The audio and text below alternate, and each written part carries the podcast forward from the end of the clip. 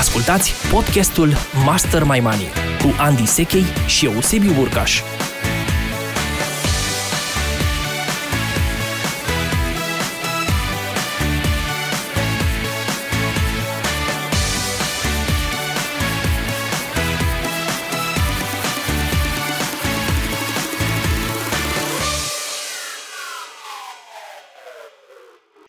Bună ziua, dragii noștri, sunt Eusebiu Burcaș, antrenorul de bunăstare.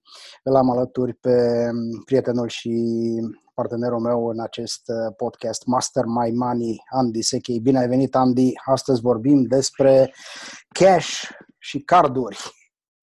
Cash versus carduri. Bun găsit tuturor, bine te-am regăsit, Sebi, mă bucur să fiu aici și să avem uh, astăzi un episod din podcastul nostru care profită de ideea de a face un contrast între ce înseamnă să ai cash în portofel, ce înseamnă să ai carduri în portofel, care e mai bun, care e mai puțin bun, avantaje și dezavantaje. Știm din psihologie că atunci când uh, vorbim prin contrast, asta are marele beneficiu că aduce claritate și uh, mă bucur că abordăm acum acest uh, subiect, nu de alta, dar dacă mai așteptam un an, doi, poate că nici cardurile nu mai erau la modă.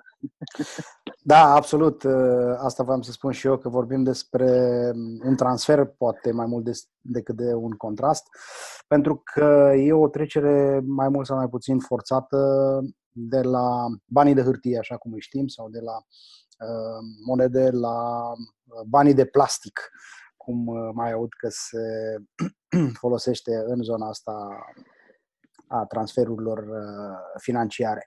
E un subiect... Și ușor, uh, ușor către, către banii virtuali. Da, om atacă astăzi și, și acest subiect al banilor virtuali pe care nici măcar cu un plastic deja noi mai putem aduna.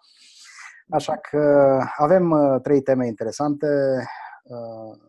banii fiduciari, banii de hârtie, uh, cash-ul, uh, cardurile și o să vorbim, așa cum spuneai prima de vreme, și despre banii virtuali, despre 1 și 0 transformați în, uh, transformați în bani, banii digitali. Uh-huh. Uh, hai să începem tema de astăzi un pic în plan de cadrare psihologic, așa cum îți place ție să faci lucrurile de obicei. Da. Ehm, și să vedem cum se raportează un individ la cele două instrumente, deocamdată, pe care le analizăm astăzi, cum se raportează diferit sau diferențiat oamenii ehm, la cash și cum se raportează la celălalt instrument, mai modern, mai actual, mai ușor de folosit, cardul uh, în formele lui pe care o să le discutăm uh, imediat. Da, am să propun la început sebi două, trei idei uh, umbrelă ca puncte de pornire și după aia cu siguranță cu abilitatea ta de orientare către pragmatism o să ajungem și la niște unelte, instrumente, tips and tricks. Prima idee pe care vreau să o lansez aici este că lucru cu cash respectiv lucru cu cardul, pot fi privite și cultural culturi ale diferitelor țări abordează diferit plata cu cash sau cu cardul. Dacă ar fi să comparăm, de exemplu, cumpărăturile online care se fac uh, cu cardul uh, foarte ușor în alte țări și gradul de penetrare a plății cu cardul în România, știm amândoi că am testat asta pe produse educaționale. Uh, în România nu este chiar așa de mainstream, cum zice englezul. Și cred că explicația vine din faptul că atunci când treci de la cash la card, ăsta e un exercițiu de încredere. Cu alte cuvinte, trebuie să ai încredere că cineva îți gestionează banii simbolizați printr-o bucată dreptunghiulară de plastic versus banii de hârtie pe care îi simți mai aproape, mai uh, palpabili, îi vezi, îi poți pipăi și în consecință, atâta timp cât îi vezi și îi poți pipăi, îți este mai ușor să acorzi încredere că ai la dispoziție sau în control o anumită sumă de bani. Și atunci, dacă ne uităm uh, din perspectiva asta, vedem că țări vestice, Statele Unite, țări europene vestice, lucrează cu cardul de mulți ani și au uh, această cultură a utilizării cardului Atenție, că n-am spus că asta e un lucru exclusiv bun, am spus doar că ține de cultură. Și uh, în România nivelul de acceptanță acel, acestui instrument este mai uh, încet, să spunem așa. Evoluția către genul ăsta de plăți, uh, mai ales prin comerțul online, e mai înceată. Nu are aceeași viteză de, de adopție. Acum, un alt aspect poate fi privit din partea cealaltă. Culturile vestice și mai ales cea americană sunt notorii pentru lucru cu cardul în care oamenii ajung să cheltuie bani pe care nu îi au. Și sunt convins că aici tu ai multă expertiză și o să vii cu niște unghiuri suplimentare, uh, chiar bazate pe cifre, poate. Și ce vreau să spun din punct de vedere psihologic este că la extrema cealaltă, oamenii care folosesc uh, cardul uh, foarte ușor, nu neapărat sunt avantajați. Din potrivă, uh, ideea forță numărul 2 pe care vreau să o spun aici este așa. Dacă tu ca individ nu ai disciplina de a-ți gestiona banii, cardul nu este prietenul tău. Cu alte cuvinte, dacă ne gândim la felul în care băncile uh, și alte instituții financiare câștigă din tranzacțiile cu cardul, Uh, nu din comisioanele clasice de tranzacționare câștigă la tranzacțiile cu cardul, cei mai mulți bani, ci câștigă, după cum probabil e ușor de anticipat, din taxele de întârziere. Adică oamenii spun că vor acoperi respective bani până la sfârșitul lunii, trece luna, nu îi acoperă pentru că nu au disciplină financiară, iar taxele sunt exorbitante și de acolo este partea leului în ceea ce privește profiturile instituțiilor financiare. Deci, ideea cheie numărul unu ă, ține de cultură, de încredere mai exact. Ideea cheie numărul doi ține de disciplină, lucru cu cardul respectiv cu cash-ul. În momentul în care oamenii nu au suficientă disciplină financiară, există risc major de uh, zicem, descoperire bugetară, chiar dacă vorbim de bugetul Uh, personal. Ideea numărul trei este că ai nevoie să înțelegi că și cash și cardul sunt unelte. Sunt instrumente cu care să lucrezi. La fel ca un uh, instalator care uh, are o trusă de scule și din trusa de scule respectivă, chiar dacă are 10-20 de scule la dispoziție, folosește de preferință două sau trei, mai mult, Aceeași metaforă poate fi folosită cu un bucătar care are un cuțit preferat uh, sau altă ustensilă de bucătărie preferată. La fel și astea sunt instrumente și dacă le privești ca instrumente, decurge foarte repede faptul că ar trebui să știi să le mânuiești cum se cuvine. Și există loc pentru a folosi cash-ul, există loc pentru a folosi uh, cardul, adică contexte mă refer, și cred că e foarte important, uh, chiar în acest podcast, Sebi, să identificăm acele contexte unde este bine să folosești cardul, unde e bine să folosești, poate, uh, de preferință, cash și să-ți fie foarte clar strategic de ce faci asta, repet, pentru că le consideri instrumente și le folosești ca pe niște instrumente sau unelte, nu uh, te folosesc ele pe tine.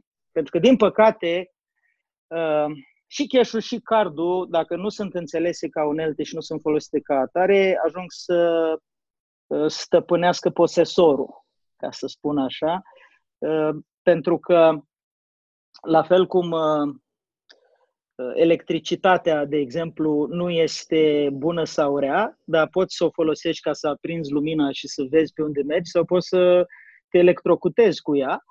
Tot așa, cash și cardul poți să te electrocuteze dacă nu ești atent la felul în care le folosești, așa că cred că scopul întâlnirii noastre de astăzi poate să fie acela de a aduce niște unelte sau instrumente, niște metode, de fapt, de utilizare a acestor instrumente în plus, mai multă conștientizare și mai multă tehnică de folosire a lor. Asta ar fi uh, gambitul meu, uh, Sebi, trei idei de la care putem să pornim. Da, excelent. Mulțumesc, Andy, pentru cadrare și pentru trasarea direcțiilor în care vom evolua în acest podcast. Um, Acum, raportat la ceea ce spuneai tu, la partea de cultură, m-am pregătit cu, cu niște cifre. Um, și Mi-am închipuit. Și ele, ele, ele vin, da, mai prins din nou. Data viitoare o să nu mă pregătesc cu niște cifre ca să te prin la, Poate mă pregătesc eu cu statistici. Am și eu o statistică interesantă de la MIT când vine vorba de carduri, dar o să ajungem acolo mai curând. Așa, vorbeam de cultură.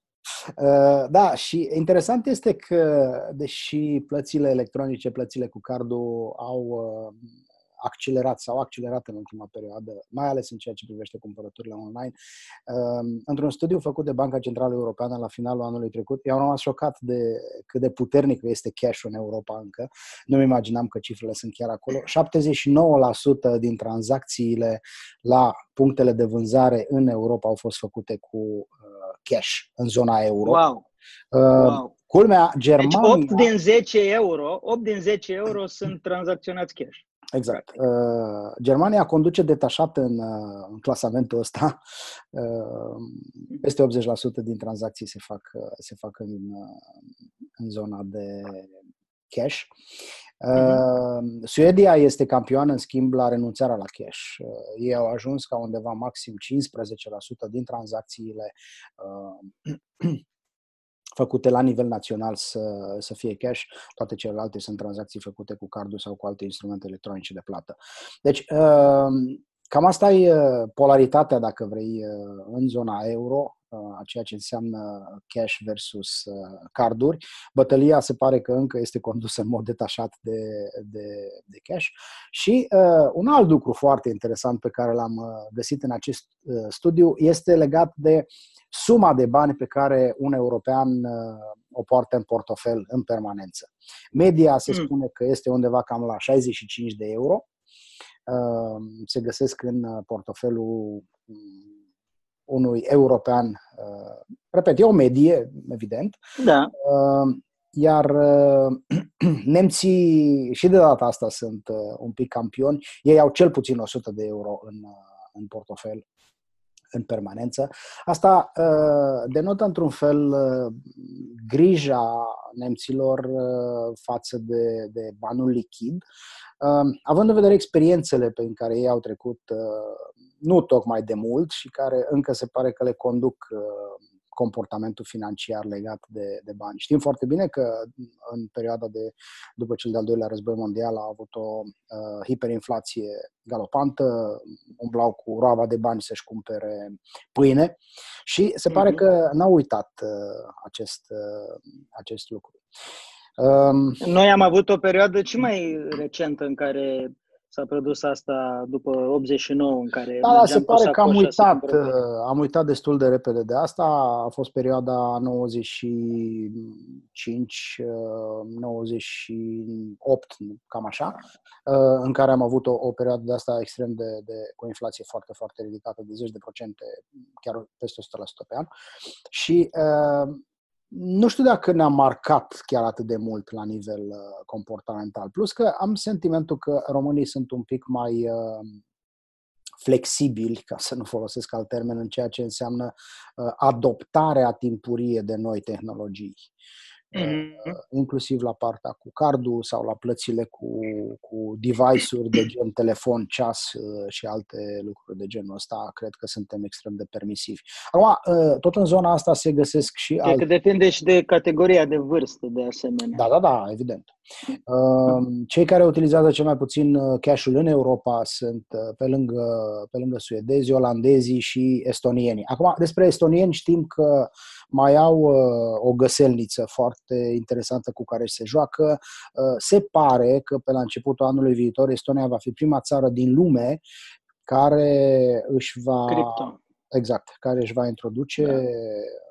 sau își va muta de fapt tot, tot ceea ce înseamnă sistemul uh, monetar uh, pe criptovalute. Uh, avându-l mhm. ca și, ca și consilier, ca și consultant în această zonă pe nimeni altul decât Vitalei Buterin, fondatorul Ethereum. Mm-hmm.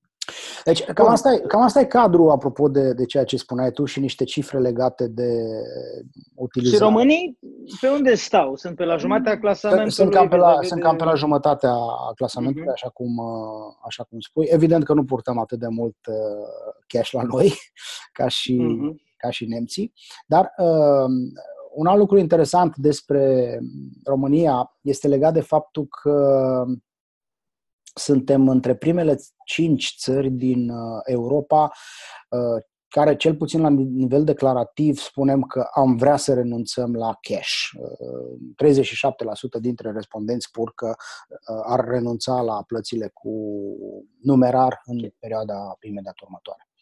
Deci, um, Foarte interesant. Pornim de la, de la aceste concepte. Repet, mi se pare că gradul de adopție este, este unul destul de accelerat, mai ales în zona populației tehnologizate, așa cum ai spus tu. Pe de altă parte, să nu uităm că uh, chiar zilele trecute uh, se vehicula o știre prin care toate pensiile din România vor fi virate doar pe card, mm-hmm. care a pornit un val de proteste, evident, din partea populației rurale, care pur și simplu ar fi pusă în imposibilitatea de a-și de a-și cheltui banii respectiv, pentru că știm cu toții, uh, bancomatele în mediul rural sunt aproape inexistente. Pe de altă parte, uh, POS-urile de asemenea în, în această zonă uh, aproape nu există. Mi se pare o decizie un pic grăbită sau pripită a guvernanților Forțat. noștri. Exact. Nu că n-ar fi luat altele mai proaste, dar pur și simplu cred că este un uh, nou element care să... Și acum, uh, ce e foarte interesant aici uh, și vreau să pun punct asupra acestei, acestei tentații a guvernelor de a controla fluxurile financiare, este clar și îndeopște știut faptul că tranzacțiile cu numerar nu pot fi urmărite în totalitate și atunci permit ceea ce se numește evaziune fiscală și alte lucruri de genul ăsta. Ori, orice tendință a guvernelor de a um, standardiza standardiza, de a formaliza uh, plățile electronice, la un moment dat uh, se ciocnește de această forță, dacă vrem, a tentației noastre de a evita, de a eluda uh, legislația fiscală. Ori, cred că această decizie a guvernului nostru are, într-un fel sau altul, uh, și o componentă de asta de uh, urmărire, într-un fel sau altul, a tranzacțiilor pe care vieții noștri țărani uh, ci că le-ar face la țară și ar avea prea multă libertate financiară având uh, tot cash-ul la îndemână. Da, foarte interesant, Sebi. Apropo de cifre, mă întorceam cu gândul la ideea de tranzacții online știm că online se pot face plățile tradiționale în mai multe feluri. Poți să spui că plătești cu, cu check, poți să spui că plătești prin virament, poți să spui exact. că plătești cu cardul. Și ultima dată când am verificat acum un an sau doi, uh, gradul de penetrare în România acestui stil de plată era scăzut sau poate interpretam eu că e scăzut prin comparație cu dorința mea antreprenorială de a avea clienți care să facă plata cu cardul și bineînțeles că am pus-o pe seama nivelului de încredere. Iată că gradul de penetrare a lucrului cu cardul și probabil datorită guvernului și datorită companiilor multinaționale care plătesc salariile pe card și a accelerat această adopție în uh, România, dar nu neapărat cred că a ținut pasul și utilizarea cardului uh, la fel uh, în mediul online. Ai niște cifre sau ai o percepție în legătură cu asta? Crezi că românii plătesc online cu cardul, nu plătesc? Cum vezi lucrul ăsta? Um, da, e o creștere accelerată și în zona asta. Se pare că undeva în uh, anul 2017 am avut o triplare a uh-huh. tranzacțiilor cu, cu cardul față de, față de perioada anterioară. Uh, cel puțin astea uh-huh. sunt uh, raportările pe care le-am văzut de la uh-huh. doi mari procesatori de uh, carduri, Visa și uh, Mastercard. Uh, asta la nivel de, uh, de România. Uh-huh. Așa cum ei spun uh, foarte clar și foarte specific și răspicat, uh, numerarul este principala lor provocare. Adică, într-o țară în care populația rurală depășește încă 55% din totalul populației, uh, este foarte, foarte dificil să, să ai o asemenea penetrabilitate cum o poți avea în, în Europa. În ceea ce privește uh-huh. plățile cu cardul, o altă caracteristică foarte interesantă este că uh, au avut o creștere foarte, foarte accelerată în ultima perioadă plățile cu cardurile contactless, adică oamenii sunt realmente fani de uh, acest produs și, și le folosesc foarte des. Acum, uh, ca și totalitatea plăților cu cardul în uh, totalul plăților din ce văd eu în momentul de față, ele nu depășesc 10% uh, în totalul tranzacțiilor din, din România. Uh-huh. Așa că mai avem cale lungă până departe. Mai avem cale lungă. Sebi, aș contrabalansa un pic ce spuneai tu mai devreme, apropo de beneficiile faptului că guvernul, de exemplu, preferă, bineînțeles, să vireze pe card uh, pensiile, uh, pentru că are mai multă controlabilitate. Aici cred că merită echilibrate uh, laturile, extremele spectrului și am să spun așa, există pe de o parte controlabilitate, pe de altă parte, lipsa de disciplină a lucrului cu cardul poate afecta uneori, în anumite cazuri grav, libertatea financiară a individului. Și oh, când, da, spun da. asta, când spun asta, mă refer la. O să dau două exemple. O companie, că nu doar guvernul are abordarea asta, o companie o să-și dorească întotdeauna să-ți dea un card pe care să acumulezi niște puncte, nu așa? Să poți folosi după aia punctele respective ca să obții niște discounturi. Dar care e mecanica psihică din spate? E foarte simplu.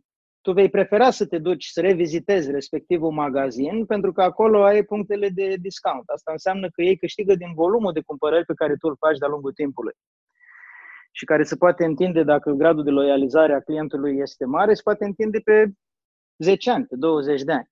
Deci calculele sunt foarte bine făcute acolo. Sper că am fost clar cu exemplul ăsta și cred că mai toată lumea știe că există acest, da. acest avantaj oferit, mecanism uh, avantaj, care, dacă tu ești foarte disciplinat și nu ești obișnuit să cumperi lucruri care nu-ți trebuiesc, atunci uh, s-ar putea să fie în avantajul tău. Da, majoritatea oamenilor nu sunt disciplinați și ei se bazează pe asta, își fac niște calcule actuariale și se bazează pe lucrul ăsta. Acum, da. cine ne ascultă s-ar putea gândi că nu, nu, nu e cazul meu. Dar cred că ar merita să se uite la cheltuieli uh, de-a lungul timpului ca să se asigure că e așa. Uh, pe de altă parte, extrem de interesant este de asemenea de știut faptul că comercianții nu sunt foarte buni uh, prieteni cu plățile cu cardul, majoritatea dintre ei, pentru că, uh, așa cum probabil toți cei care ne ascultă știu deja, plățile cu cardul sunt supuse unor comisioane pe care ei, ca și procesatori, ca și încasatori de bani, să zic așa, trebuie să le plătească, pe de-o parte, băncii sau procesatorului de, de uh-huh. cu cardul.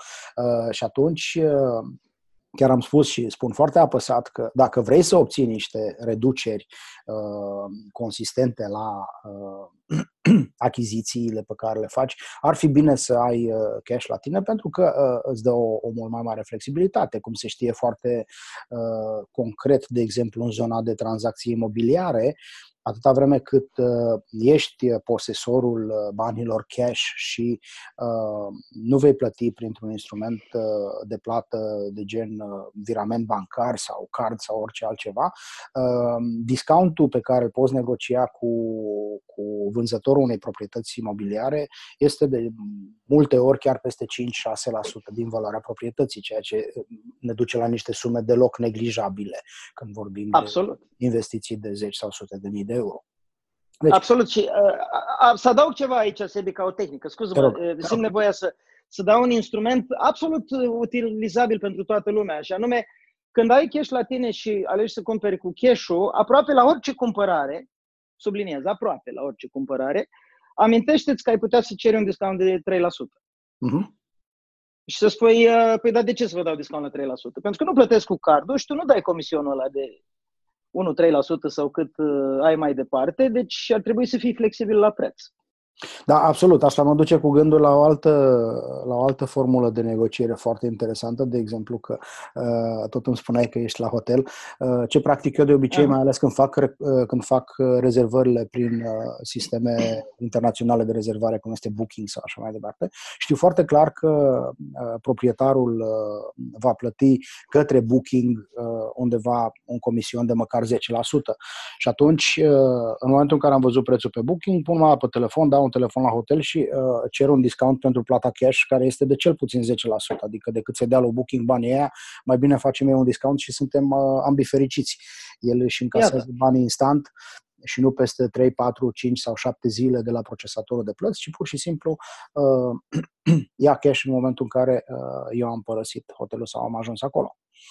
Exact. Și astea sunt genul de tehnici care uh, vin să pragmatizeze faptul că înțelegem mecanismul și contrastul, diferențele dintre lucru cu cash și lucru cu, cu card. Vreau să mai dau un exemplu, Sebi, legat de uh, lucru cu cardul și ce preferă companiile să facă. Și tu și eu cumpărăm uh, tot felul de produse educaționale. Și unele dintre ele sunt membership-uri, adică um, îți spune respectivul furnizor de curs sau de material video Uh, că e un curs sau un material în care tu primești lunar niște um, segmente de informație, text, mm-hmm. audio sau video sau o combinație a lor. Și una din modalități este să-ți spună perfect, acum te-ai abonat și primești în fiecare lună. Și de multe ori, felul în care se practică această tranzacționare este Uh, prima lună gratuit sau primele trei luni uh, gratuit. Și sigur că nu e singurul exemplu în care se practică acest model de tip uh, membership. Uh-huh. Ei, ce se constată din punct de vedere psihologic este că pentru a putea să profiți cu adevărat de acea ofertă, de multe ori o ofertă foarte apetisantă, nu? În primele trei luni nu plătesc nimic sau plătesc un euro sau ceva de genul ăsta. Trebuie să faci o legătură foarte clară între timpul pe care îl ai la dispoziție ca să consumi respectivul serviciu și oferta ca tare. Pentru că dacă tu plătești 7 uh, euro pe lună pentru un produs care ar trebui să coste 100 de euro pe lună, da, oferta extraordinar de bună, plătești 7 euro pe lună în primele 3 luni, dar în primele 3 luni n-ai accesat nici măcar o dată respectiva platformă, fiindcă, nu așa, n-ai avut timp sau n-ai avut disciplină, tu ai aruncat pe geam 21 de euro. Nu ai făcut o afacere în care ai primit un discount de 93 de euro pe lună. Ai aruncat pe fereastră 21 de euro. Absolut. Și aici, aici vine vorba despre, despre a fi disciplinat cu ceea ce alegi să achiziționezi. Pentru că, uh, repet, e, e ca electricitatea te poți folosi de ea, tehnologie, e o tehnologie, nu? Lucru cu card e o tehnologie.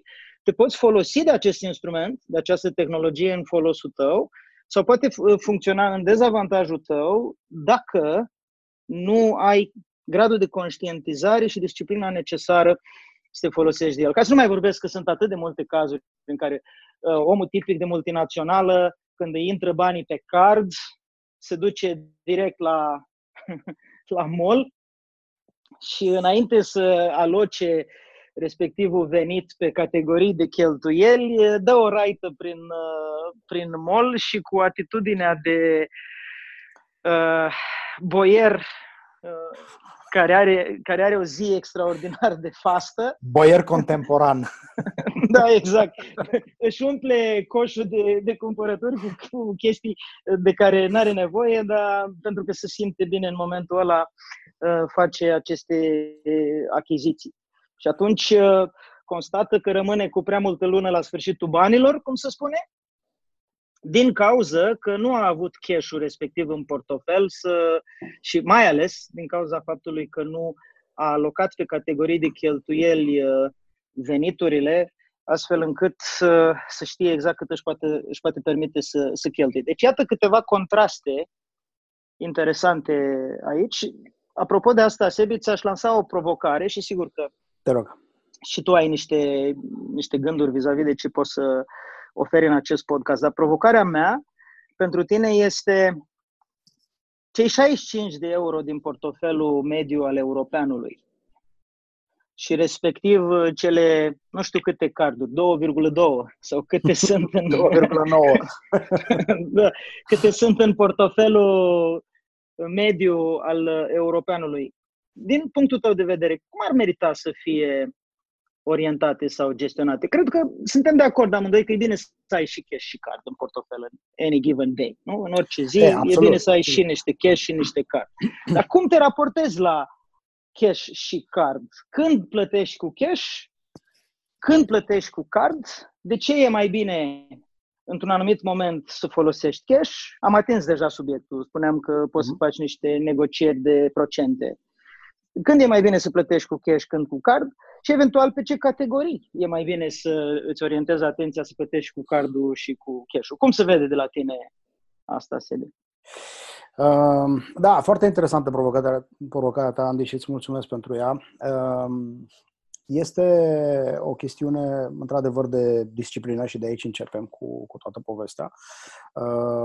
E clar, așa cum spui și tu, că avem nevoie să deținem atât carduri cât și cash în uh, portofel și chiar în timp ce pregăteam acest uh, podcast, mi-am adus aminte de o pățanie din Gara de Nord în urmă cu câțiva ani de zile, când uh, cu toate cardurile pe care aveam niște sume considerabile de bani, uh, n-am reușit să cumpăr un bilet ca să mă întorc de la București la Cluj. nu funcționau uh, nici POS-urile de la caseriile CFR, niciunul din bancomatele din Gara de Nord, și nu sunt puține acolo, sunt cel puțin vreo 10, uh, nu funcționau. Uh-huh. Nu funcționau. Eram realmente în pericol să pierd trenul și uh, mi-am adus aminte că am dosiți pe undeva prin, uh, prin portofel vreo 50 de euro uh, și realmente am, am fost nevoit să schimb niște bani ca să pot să iau lei și să-mi cumpăr biletul ca să mă întorc acasă. Asta apropo de când folosești, în funcție de nevoi. folosești mm-hmm. cash-ul sau cardul într-o prima fază. Acum, trecând la partea, la partea serioasă a abordării, aici sunt niște, sunt niște extreme. Pe de-o parte, Uh, aș, și aș vrea să le eliminăm un pic din discuție, dar o să facem totuși referire la ele. Pe de-o parte, sunt experți în zona de finanțe personale, cum este, de exemplu, uh, Dave Ramsey, care... Uh, Spune în, să stai cardurile. Exact. Dar să nu uităm că e american.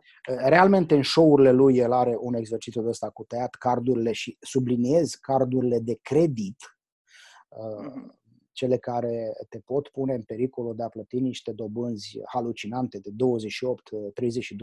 pentru uh, sumele, așa cum spuneai tu, pe care uh, nu le-ai rambursat la scadență și uh, intri automat în, în zona de, de a plăti dobânzi pentru sumele respective.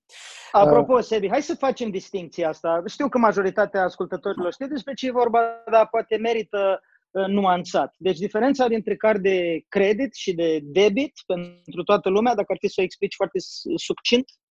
Uh, e foarte simplu de, de explicat. Cardul de credit este un împrumut Uh, pe care tu îl faci la bancă, el vine chel, cum se spune, vine gol în momentul în care îl primești, nu are absolut nicio sumă uh, pe el, doar că uh, ai niște limite de creditare pe care le poți accesa în funcție de bonitatea ta financiară, în funcție de veniturile tale și așa mai departe, care se pot duce până la, în unele cazuri, am văzut în România carduri de credit care au posibilitatea să se întindă până la câteva zeci de mii de euro ca și uh, creditare. De, pur și simplu, cu cardul respectiv poți să-ți cumperi o mașină.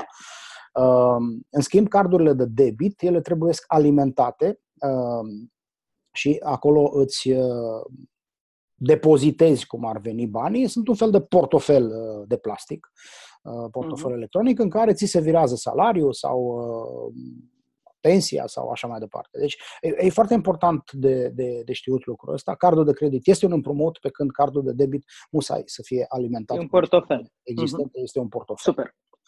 Uh, deci atunci, e, cum spuneam, Dave Ramsey spune, uh, chiar dacă ești nevoit să folosești un card și ai nevoie de un card ca să faci cumpărături online din străinătate sau alte lucruri de genul ăsta, măcar folosește un card de debit, nu folosi niciodată un card de credit, pentru că uh, ești tentat să te îndatorezi. Uh, și o, e o practică pe care, evident că sistemul bancar uh, ar vrea să ne o aducă în exercițiu zilnic, pentru că, um, să nu uităm, așa fac ei bani, împrumutând bani. Exact, da. Și din depășirile de, de, de scadență la plată. Din depășirile de viteză la... Deci din, din taxele aferente depășirilor uh, scadențelor la plată. De acolo fac ce, cei mai mulți bani. Exact. Sebi, apropo de asta, uh, studiul MIT, uh, mi se pare bun momentul să fac precizarea legat de studiul MIT. Ce au făcut cei de la MIT? Au luat uh, statistic grupuri de oameni care intrau în hipermarket și uh, le-au analizat coșurile de cumpărături la final. Ăsta e un studiu mai vechi, uh, are probabil vreo 7-8 ani în urmă a fost făcut, dar psihologia rămâne aceeași. S-au uitat în coșurile de cumpărături a celor care au cumpărat cu cardul și a celor care au cumpărat cu cash. Și ghici ce au constatat. În special mâncarea celor care cumpărau cu cardul era net inferioară, mult mai nesănătoasă. Oamenii foarte, respectiv foarte cumpărau uh, grăsimi, cumpărau tot felul de mâncare super, hiper procesată, cu euri și așa mai departe. Iar oamenii care cumpărau cu cash, cumpărau mâncare mult mai sănătoasă pentru longevitate, pentru uh, nutriție și așa mai departe. Deci foarte interesant de, de observat niște efecte perverse ale Uh, folosirii cardului și eu cred că asta poate fi, nu neapărat explicat, dar poate fi tangent cu faptul că atunci când nu văd banii pe care i am, asta funcționează ca un fel de invitație pentru creier să fii mai puțin uh, strict, mai puțin atent, mai puțin specific, mai puțin detaliat, mai puțin exigent, dacă vrei, și nu doar cu sumele pe care le cheltui, ci și, iată, cu alte. E ca un fel de permisiune pe care ți-o dai. E, banii oricum există, pe card, pe card vin, pleacă, poți să cheltui oricât, pentru că nu e așa, cultura americană e o cultură cardului de credit în special. Absolut. Adică acolo, de am spus că Dem Ramsey, să nu uităm că e american. Pentru că în America, cardurile de credit sunt de fapt cardurile. Punct. Cardurile de debit sunt uh, portofelul. Exact, exact. Uh, la noi nu e chiar așa și cred că merită precizat uh, cardul de credit în anumite momente, dacă n-ai disciplina necesară, ți ia mințile sau o parte din ele încep să mănânci prost, de exemplu. Da, da, da, da. da. Bună, bună mențiune asta ta și uh, foarte interesant studiu. Uh, vreau să spun că pentru România, uh, cel puțin în, în zona asta de popularitate, să spun așa, cardurile de credit sunt cunoscute în deosebi uh, sub numele de carduri de cumpărături. Tocmai în ideea că uh, te poți uh, îndatora cu ele și mai mult decât asta, lângă ele vine sloganul cu uh, cumpăr acum fără dobândă sau ceva de genul ăsta. E foarte interesantă găselnița asta. Nu, nu, tu nu faci credit, tu faci cumpărături. Exact, exact, exact. Și plătești în rate fără dobândă. Adică ceva de genul, mamă ce șmecher a fost, eu fi atent. Exact, exact, exact. E, e dat pe avantaj client. Banca nu are nicio treabă. Îți dă niște bani să faci cumpărături. Nu faci credit. Faci Absolut. cumpărături. Absolut, da. absolut. Bun, acum ca Interesantă să... psihologie ca să mă întorc la, la partea practică uh, a provocării mhm. tale, uh, când recomand eu să folosești, uh, să folosești cash? În primul rând, atunci când ești tentat să aluneci în, în zona de în zona de cheltuieli. Uh, sugestia mea ar fi când te duci la uh, mall sau la supermarket să ai o sumă cash la tine și să lași cardurile acasă Uh, lângă asta, n-ar fi rău să existe și o listă de cumpărături ca să știi după ce te-ai dus până acolo. Um, un alt loc în care uh, se recomandă, cel puțin din considerente de igienă socială, dacă mi este permis să folosești uh, cash-ul, este la cumpărăturile din magazinele de proximitate, adică magazinul la parterul blocului sau așa mai departe, pe care realmente îl ajuți să-și susțină business în continuare în momentul în care nu plătește comisioane pentru procesatorii de carduri, ci mm. încasează cash uh, tot ceea ce vinde în ziua respectivă, astfel încât mâine dimineață să aibă bani să poată merge uh, la un uh, cash and carry sau ceva de genul ăsta să-și cumpere marfă ca să-și... Foarte faină perspectivă. Mersi pentru asta. Îmi place foarte mult asta. Adică, pur și simplu, îi ajutăm pe cei care sunt în proximitatea noastră să, să aibă un business, mai ales în condițiile în care marjele lor sunt, uh, sunt foarte, foarte mici, uh, datorită concurenței supermarketurilor și atunci uh, cu drag vă sugerez să, să vă gândiți și la asta când, când mm. mergeți la magazinul mm. de colț.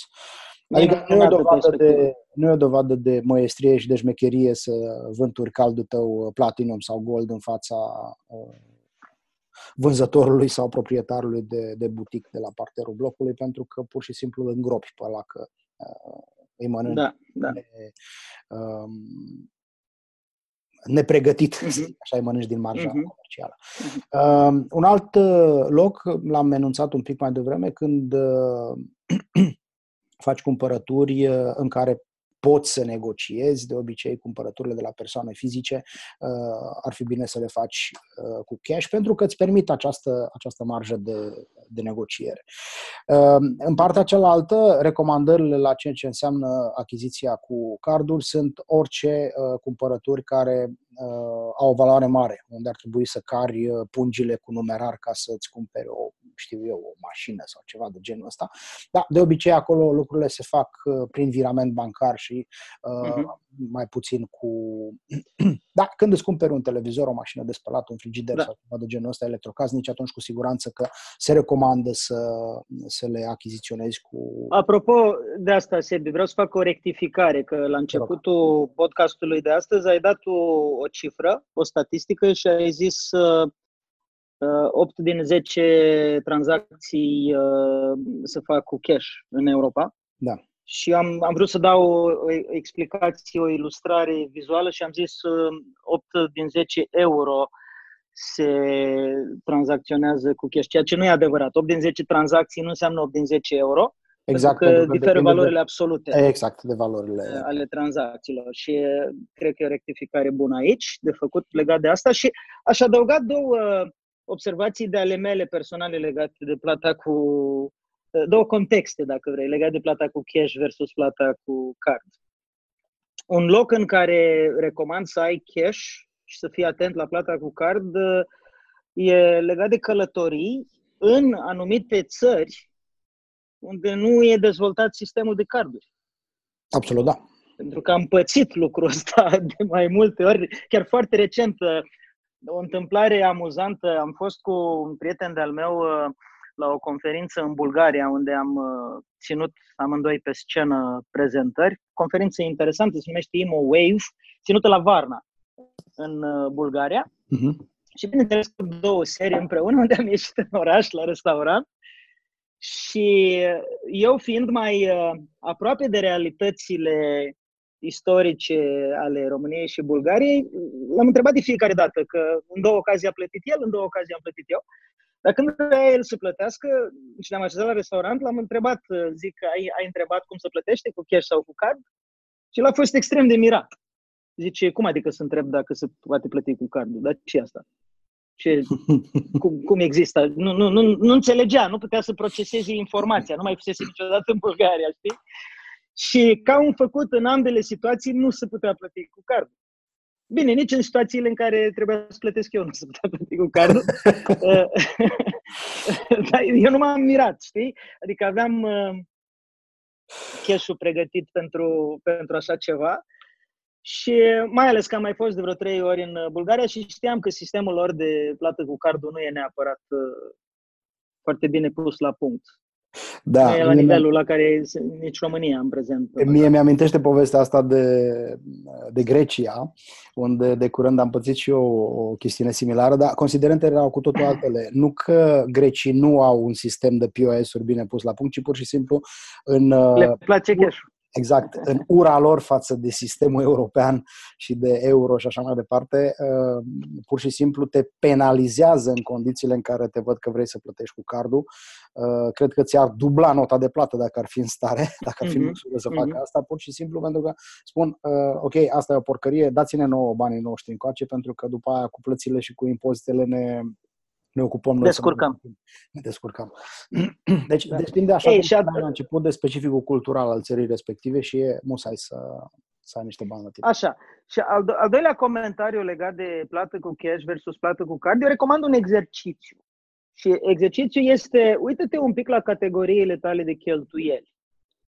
Pentru că asta te va ajuta foarte mult să te disciplinezi. Și ceea ce fac eu ca exercițiu în fiecare lună este să spun, bun, ce categorii de cheltuieli, între cheltuielile pe care le am de făcut în mod curent, le voi acoperi cu cash și ce categorii voi acoperi cu card.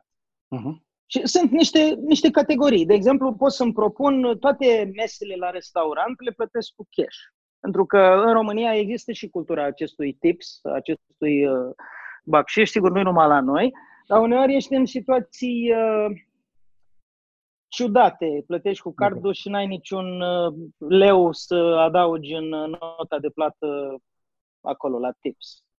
Și atunci poți să zici, ok, categoria de cheltuieli masă la restaurant o plătesc cu cash. Sau poți să decizi tu ce categorie. E mai puțin important ce ai decis, dar ideea e să te ții de ce ai decis o lună de zile, pentru că asta te va ajuta să te disciplinezi, pentru că ții minte, categoria asta de cheltuieli o acopăr cu cash și încep să vezi, am scos destul cash ca să-mi acopere genul ăsta de cheltuială sau genurile astea de cheltuială pentru două săptămâni sau pentru o lună de zile, când scot bani cu uh, banii din zid, cum se spune, de la bancomat. La perete, da.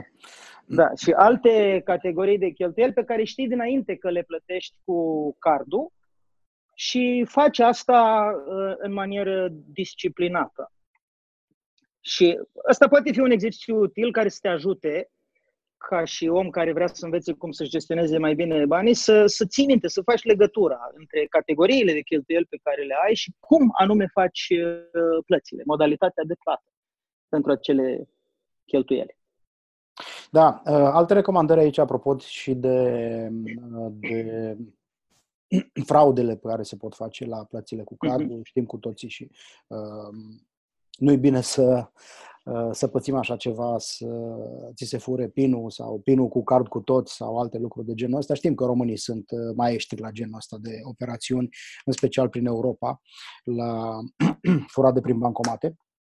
Dar, uh, Citeam să... undeva pe tema asta că la benzinării, Sebi, Uh, citeam că e bine să fii pregătit la benzinării, mai ales în afară, uh, să fii pregătit să ai niște cash, să plătești cu cash în anumite momente la benzinării dacă ești în afară și vrei să alimentezi, pentru că sunt puncte vulnerabile la fraudă din perspectiva cardului. Mai ales Absolut. dacă sunt benzinării din astea, nu din rețele mari. Absolut, absolut. Uh-huh. Acum, uh, cu ocazia asta că tot ai uh, deschis subiectul, o să introduc uh, ultimul punct al conversației pe care ne-am gândit să o avem. Dincolo de card. Dincolo de card, care se numește Revolut. Așa. Adică e, e la modă deja, cunosc foarte mulți oameni care deja și-au achiziționat și au comandat un card Revolut.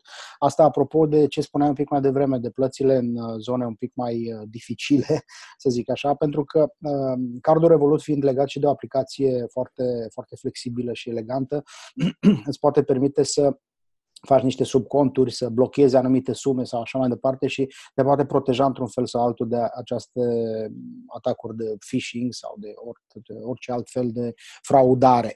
Ehm, cred că Revolutul este, este o alternativă interesantă la cardurile pe care noi le cunoaștem deja, din multe puncte de vedere, pentru că vine standard cu niște beneficii pe care majoritatea dintre noi ehm, ne-am fi dorit să le avem la cardurile clasice ehm, și anume poți transfera banii direct de pe cardul Revolut din aplicație fără comisioane bancare, ai acces facil la câteva criptovalute, vreo 5 cred că sunt în momentul ăsta. Și de asemenea cred că un lucru extrem de interesant pentru cardurile Revolut și alte carduri din uh, aceeași categorie, uh, cursul de schimb este extrem de avantajos uh, pentru achiziții online sau plățile în străinătate, ceea ce uh, te pune într-o poziție foarte favorabilă, să zic așa. Să nu uităm că dacă, Doamne ferește, te duci să retragi uh, cash Uh, numerar dintr-un ATM din străinătate, s-ar putea Mai să... ales direct din aeroport? Exact, s-ar putea să te șochezi de cursurile de schimb. Uh, nu mai departe de, cred că o lună jumate a fost, când unul din amicii mei a luat uh, euro dintr-un bancomat din Grecia, cum spuneam mai devreme, cu 5,1 lei pentru euro. Și a luat mai mult de un euro. Exact, a luat mai mult decât un euro, da. Ca să simtă. Deci, da Revolutul este o alternativă la ceea ce există în momentul ăsta ca și, ca și carduri, în primul rând datorită faptului că au rezolvat niște dureri uh, pe care, pe care oamenii le aveau și pentru că, mhm. repet, mai au atașate niște beneficii de gen asigurare de călătorie, asigurare pentru telefon, asigurare de sănătate pe care uh, în două clicuri le-ai rezolvat și nu mai ai nevoie să uh, pierzi timp pentru asta. Mie mi se pare că mhm. e un, un produs bun, apropo de carduri și alte tipuri de carduri uh-huh. pe care sugerez să-l, să-l aveți la îndemână când, mai ales când faceți uh, plăți în străinătate sau aveți nevoie să transferați rapid niște bani fără comisioane. Super. De altfel, Sebi, dezvălui uh, acum faptul că noi am uh, pregătit și un instrument fizic, un PDF pe care l-am creat înainte de acest podcast și care e un tabel comparativ între ideea de ca, uh, cash, ideea de cards, care sunt uh, avantajele și dezavantajele folosirii fiecăruia, diverse contexte și la care tu ai adăugat, ai venit cu aceste instrument numit Revolut, care e o aplicație pe internet, e ușor de downloadat, uh, poate fi găsită ușor la o căutare pe internet. În Google Play și, și App Store este foarte rapid de, de, de găsit. Uh-huh. Și punem punem această unealtă fizică, acest PDF la dispoziția ascultătorilor noștri ca un uh, mod uh, foarte vizual. Podcastul e foarte auditiv și atunci adăugăm această abordare vizuală care cred că e de mare folos pentru cei care au nevoie de așa o poză uh, comparativă a cam tot ce am vorbit noi în acest, în acest podcast. Absolut. Așadar, mulțumesc! Cu, cu, cu tot dragul și eu îți mulțumesc pentru intenție și pentru ideea de a uh, face un asemenea produs uh, vizual și asta vreau să spun că avantajul major al cash-ului comparativ cu toate celelalte instrumente pe care uh, noi le-am discutat și le-am analizat astăzi este această contabilitate vizuală. Adică, pur și simplu, n-ai nevoie de foarte multe socoteli, de extrase de cont sau de nu știu ce aplicație sofisticată, să-ți dai seama că s-au terminat banii. Pentru că da, este... exact. Adică, uh, cum, uh, cum știm de la bunicii și străbunicii noștri, bunica mea, de exemplu, uh, Dumnezeu să o odinească, mai amintesc că își ținea banii în batistă și uh-huh. știa cu exactitate în fiecare moment câți bani are la dispoziție.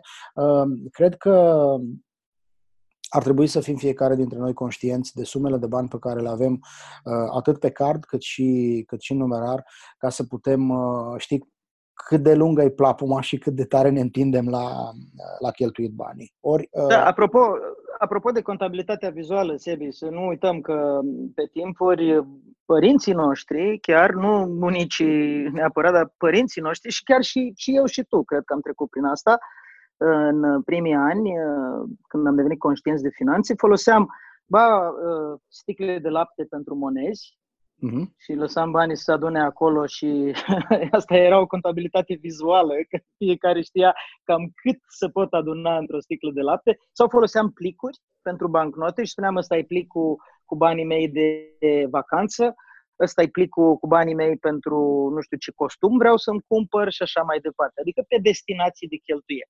Acum nu se mai practică neapărat astea pentru că există vizual uh, platforme ale băncilor, unde poți să scrii acolo că ai uh, contul pentru uh, educația copiilor, contul pentru cheltuieli uh, de întreținere și așa mai departe uh-huh. și îți faci destinații de, de cheltuieli.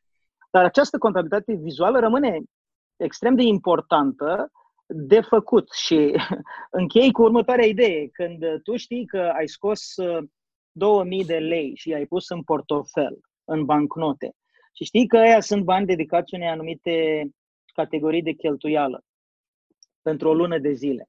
Și constați după trei săptămâni că mai ai 100 de lei și mai ai o săptămână, devii brusc chipzuit cu 100 aia de lei.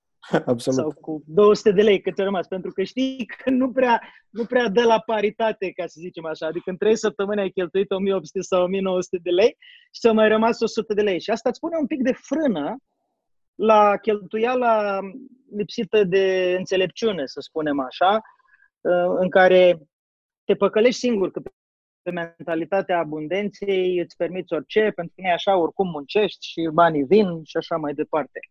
Chipzuiala rămâne valabilă în zilele noastre, poate cu atât mai mult. Cu cât uh, banii devin mai virtuali, cu atâta chipzuiala și disciplina financiară devine proporțional, devine invers proporțional mai, import, mai importantă. Da, absolut. Uh, și ca să susțin uh, în final acest, acest punct de vedere al bugetării, despre care noi am tot vorbit în podcasturile anterioare, după cum știți, uh, noi am lansat o aplicație care se numește Cash Zipper, care face exact acest lucru, care monitorizează în permanență și încadrează în patru mari categorii de cheltuieli uh, toți banii pe care tu cheltuiești într-o lună. Și mm-hmm. cred că te ajută într-un fel sau altul, pentru că însăși ecranul de bază al aplicației, Cash Zipper, îți arată instantaneu Uh, în ce categorii ai depășit bugetul, în ce categorii uh, mari uh, mai ai de cheltuit sau așa mai departe. Deci, mm. de aici am pornit de la această nevoie a oamenilor de a vedea rapid care este statusul lor financiar în fiecare moment, uh, chiar dacă fac plățile cu numerar sau chiar dacă utilizează carduri pentru plățile pe care le fac. Eu cred că um, cu cât uh, instrumentele de plată devin mai complexe, cu atât avem nevoie și noi de mai multă disciplină de a le controla. Uh, atâta vreme cât era doar cash-ul, lucrurile erau aparent destul de simple, s-au terminat, asta este, așteptăm până la următorul salariu, dar în momentul în care avem deja de a ne Uh, gestiona cash, uh, card de debit, card de credit uh, și un Revolut, deja lucrurile nu mai sunt chiar așa de ușoare și probabil că avem nevoie de un pic de ajutor în sensul ăsta. Da, repet, cuvântul de bază, așa cum spunea și Andy, este disciplina și niște obiective foarte, foarte clare legate de modul în care tu vrei să-ți cheltuiești banii. Da, Sebi, frumos, mulțumesc foarte mult Mulțumesc pentru statisticile interesante cu care ai venit. Uh, uh, nu știam de acele cifre, am să rețin uh, cei 65 de euro din portofelul mediu. Exact. Probabil că va evolua interesant această paritate între cash și card. Noi doi ne vedem peste două săptămâni la programul din București care a ajuns deja la cincea ediție Money Masterclass, unde tu ești unul dintre trainerii noștri dragi, abia te aștept și am să dragul. fiu în sală să văd ce ne spui. Cu tot dragul, abia aștept să ne vedem. și de asemenea invit uh, ascultătorii noștri să dea un share la această emisiune. Dacă ți-a plăcut emisiunea, dă mai departe, dar din dar să face rai. Prietenii tăi au nevoie să știe cum să gestioneze banii, nu doar tu. Um, nu fi uh, egoist la capitolul ăsta, șeruiește informația pentru că îi vei ajuta pe prietenii tăi să devină mai prosperi și oamenii sunt cu atât mai prosperi cu cât uh, trăiesc într-un mediu mai prosper. Iată un subiect interesant de abordat într-un podcast uh, viitor. De asemenea, orice întrebări sau orice comentariu uh, ascultătorii noștri au, Sebi, răspundem, nu? Adică absolut, suntem absolut. Uh, bucuroși să primim întrebări, să răspundem la ele, pentru că de interactivitatea asta uh, depinde viteza cu care fiecare dintre noi devine mai uh, bun, mai priceput în felul în care gestionează banii. Dragi prieteni, mulțumim frumos să ne revedem cu bine într-un episod viitor. Mulțumim uh, pentru anticipat, așa, pentru like și share. Uh, vreau să vă spun că foarte adesea în ultimul timp mi s-a întâmplat să primesc uh, like-uri uh, fizic, adică mă întâlnesc cu oamenii pe stradă sau în diverse contexte, conferințe și îmi spun, mamă, cine plac podcasturile voastre și zic, ok, poți să scrii asta și online? Da. e, e foarte interesant. Vă mulțumim pentru aprecieri și pentru feedback. Împărtășiți și cu cei din jurul vostru aceste informații. Uh, ne dorim să facem o Românie mai prosperă și mai uh, fericită și din punct de vedere financiar. Gânduri bune și spor la tuturor. Îți mulțumesc, Andy, încă o dată din tot sufletul pentru uh, această participare valoroasă la podcasturile noastre Master My Money. Mulți ani fain! Cu mare bucurie! Ciao, ciao! Ciao!